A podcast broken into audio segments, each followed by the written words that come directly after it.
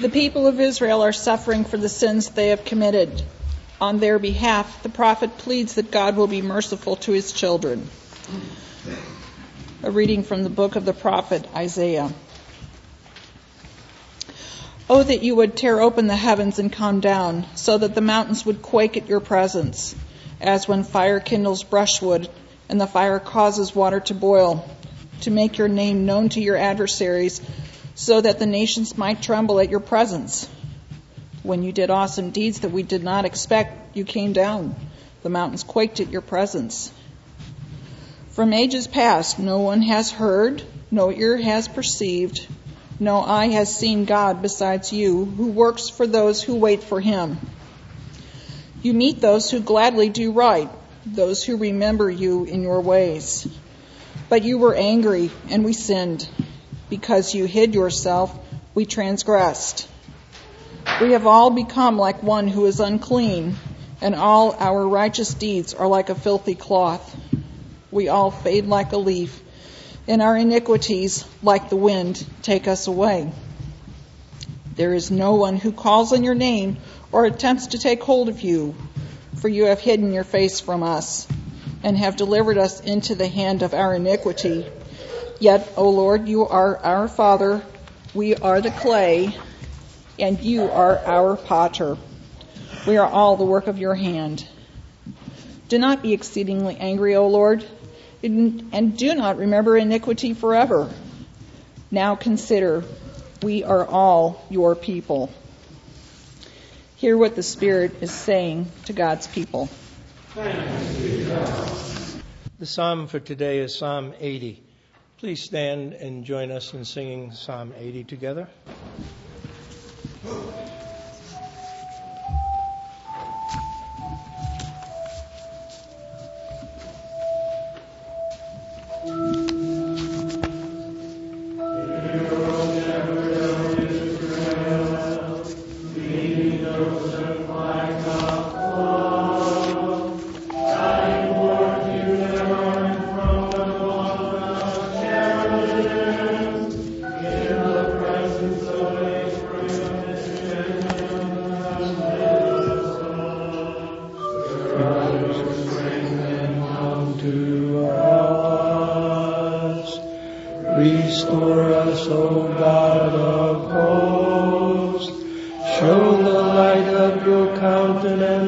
we shall be saved. O Lord God of hosts, how long will you be angered despite our prayers of your people?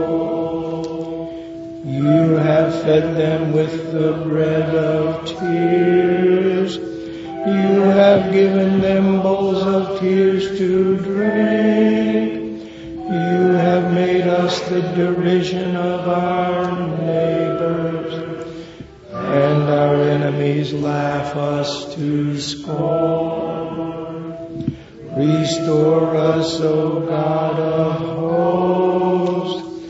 Show the light of your countenance and we shall be saved.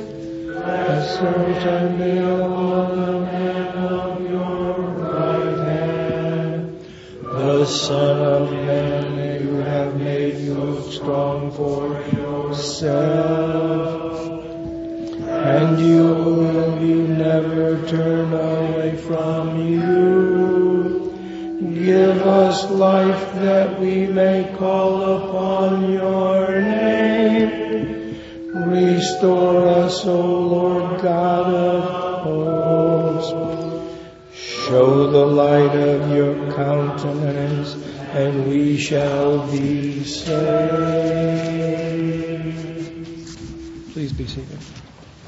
gives thanks for his new disciples who have received many spiritual gifts. He encourages them to remain faithful as they await the Lord's coming. A reading from the first letter of Paul to the Corinthians.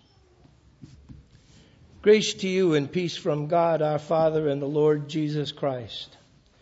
I give thanks to my God always for you because of the grace of God that has been given to you in Christ Jesus for in every way you have been enriched by him, in speech and knowledge of every kind, just as the testimony of Christ has been strengthened among you, so that you are not lacking in any spiritual gift as you wait for the revealing of our Lord Jesus Christ.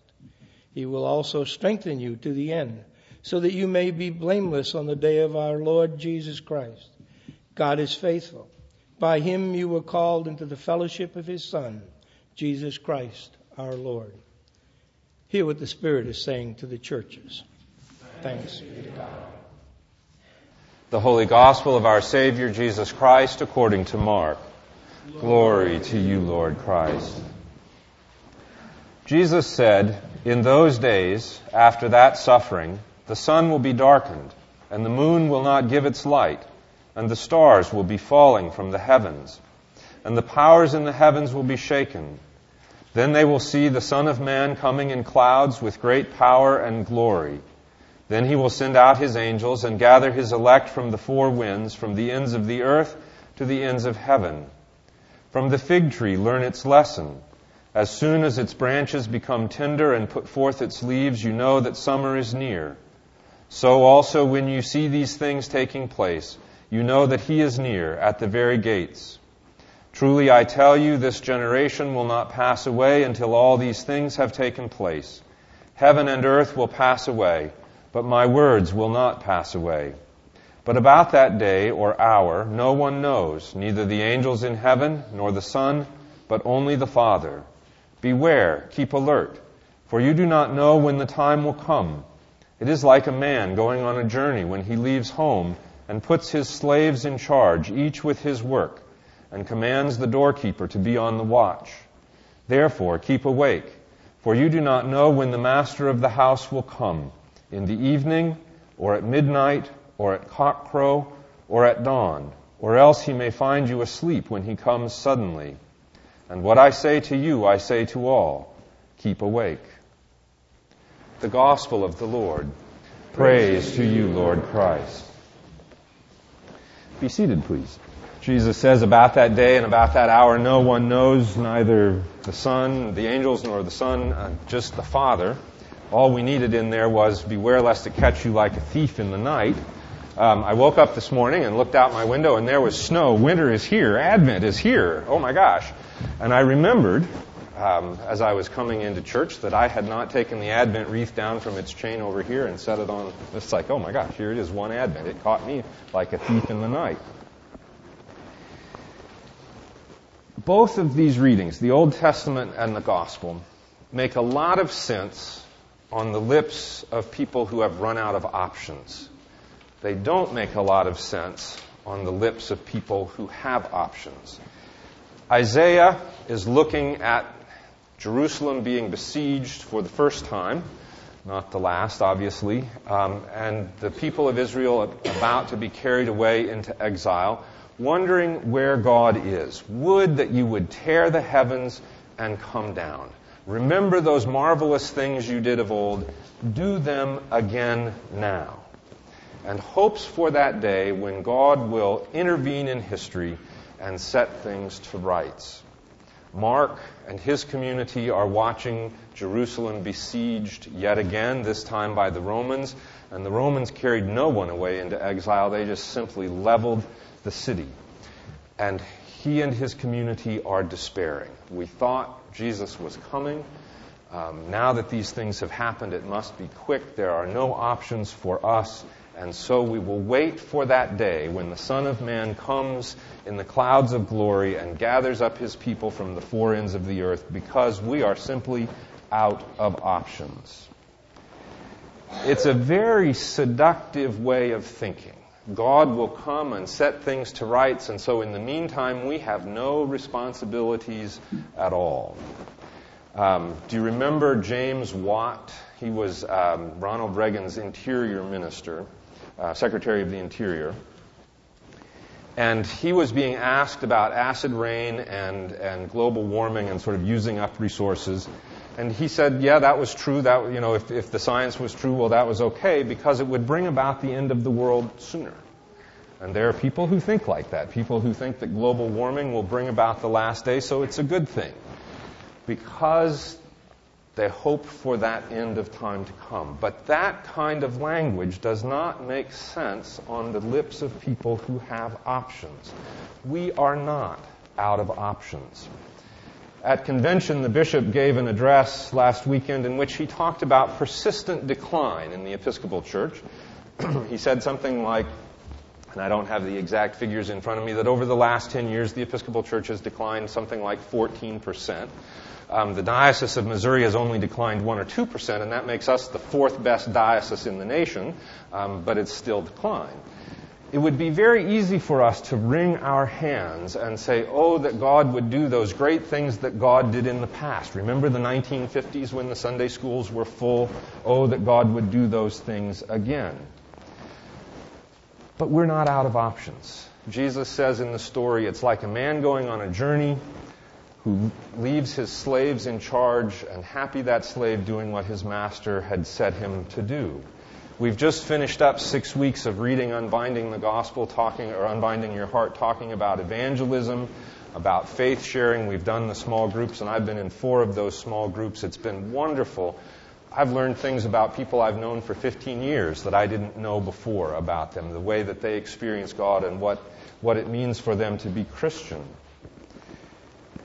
So we're learning a little bit about evangelism, a little bit about inviting folks to share what we've got. But I had to laugh. Thursday, we had the, um, the uh, Thanksgiving dinner here at church. We had 30 people. It was wonderful. And we had put it on the sign out front here and, and invited folks from the neighborhood. We actually had a couple call up.